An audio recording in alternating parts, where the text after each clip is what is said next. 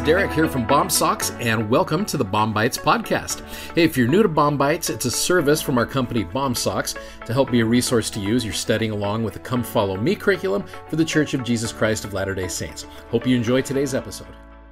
So this week in the Come Follow Me, we're getting a chance to go through 1 Nephi 6 through 10. Wonderful chapters, and I want to start you off with just a brief little message today. Nephi is writing on plates, and he's talking about why he writes, what his intent is here. Now, there's only six verses in this particular chapter right here, so let's go down to verse number 3, where Nephi says, It mattereth not to me that I am particular to give a full account of all the things of my father, for they can't be written on these plates. For I desire the room that I may write the things of God, which I think is awesome. If you're not sure what to write in a journal. Write about how you've seen the tender mercies of the Lord, like we talked about last week. Verse 4 For the fullness of mine intent is that I may persuade men to come unto the God of Abraham and the God of Isaac and the God of Jacob and be saved. You know, we live in a world right now where there's a lot of things out there that really have no lasting value. They're not really of great worth, but that's oftentimes, and I know I am guilty of this as well, where I spend my time on the things that really are not worth the greatest. Whether it's what you watch or consume via the media or whatever it is, most of it just is not of that much worth. So I want to take this message and I just want to change a couple of words here. Verse number five, wherefore the things which are pleasing unto the world I do not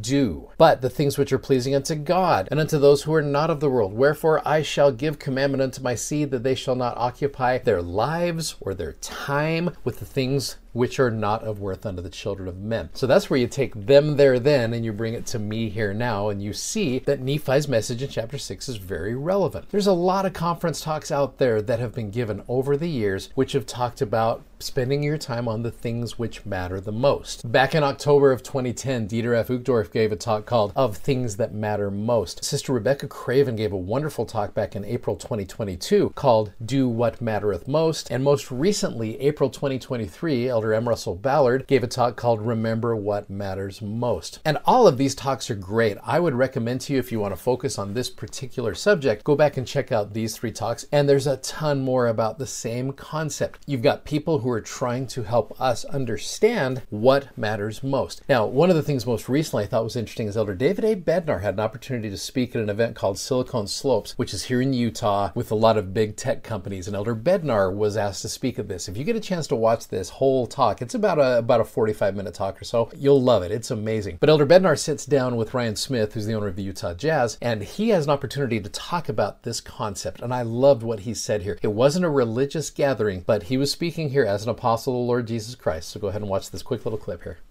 You've got how many children? Three? Three boys. We also have 19 grandchildren. What is your best advice to them? I've had the chance to watch some of the greatest men in the history of the earth grow old and lose some of their physical capacity. Elder Robert D. Hales was our neighbor. I learned remarkable lessons from him.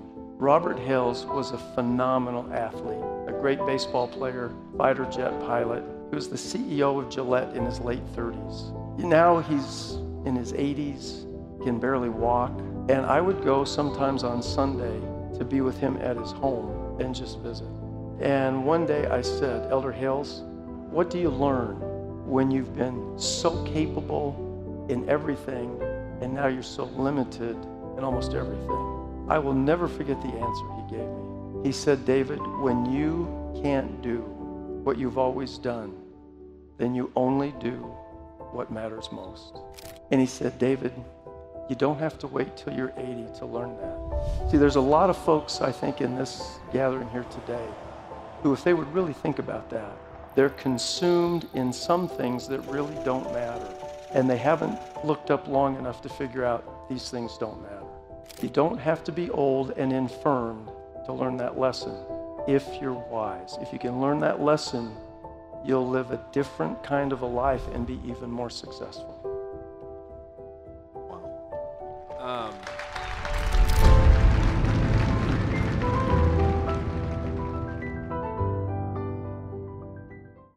I love this phrase from Elder Robert D. Hales that Elder Bednar loved as well with his interaction with him. When you cannot do what you have always done, then you only do what matters most. And so here is Nephi trying to tell his posterity look, will you just make sure you spend your time on the things that are of the most worth and of the most value? And as we do that, our lives will have much more meaning to them. I know that that is true.